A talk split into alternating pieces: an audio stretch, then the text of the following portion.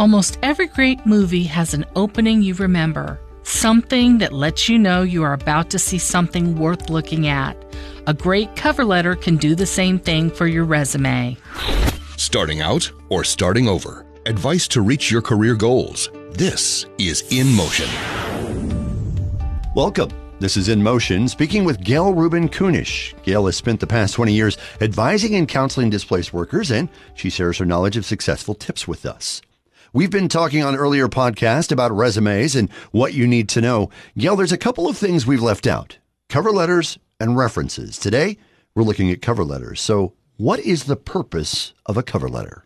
The purpose of the cover letter, Greg, is to show the employer exactly how you meet the qualifications that they've posted in an online job.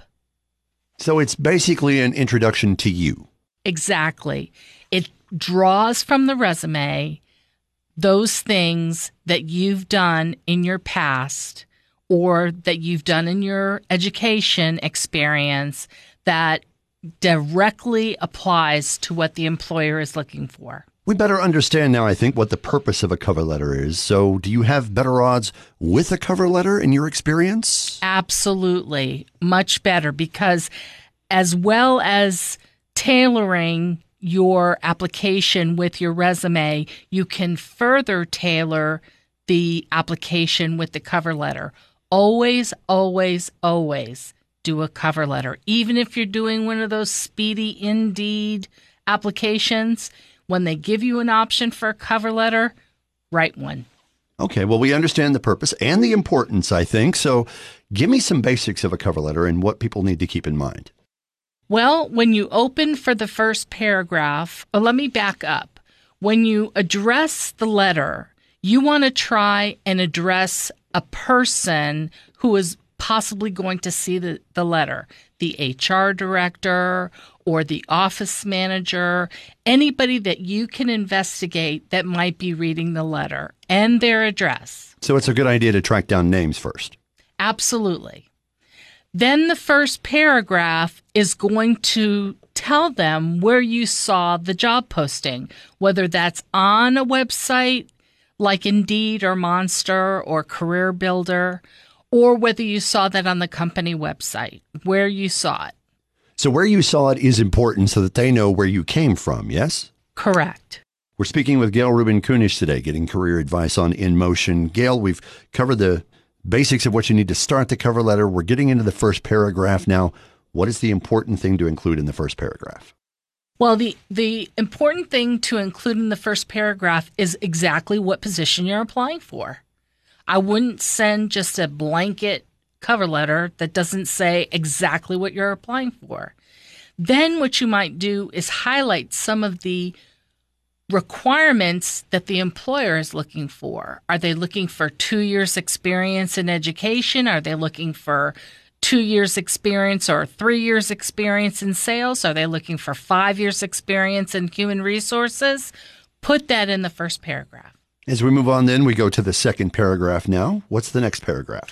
That next paragraph will show, will draw from your resume in very specific sentences, full, complete sentences, how you fulfill the requirements that the employer has said that they are looking for. So, in my case, if I were to say I was an on air announcer for six years at this radio station, I would definitely want to include that in the second paragraph. Absolutely.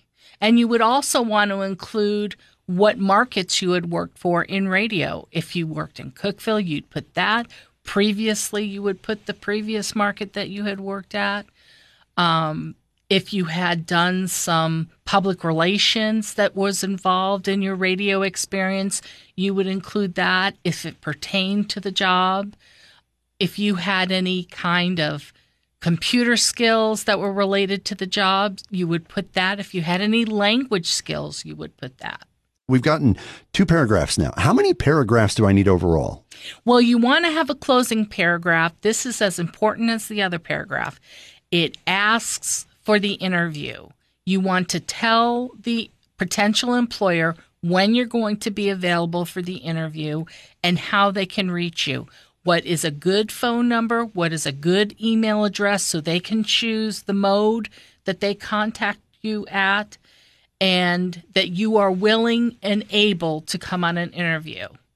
Three paragraphs in all, then, is my total count on that. And they're each very important and not just a bunch of words filling up a page. That's correct. That's correct. They all have a purpose and they're all very specific.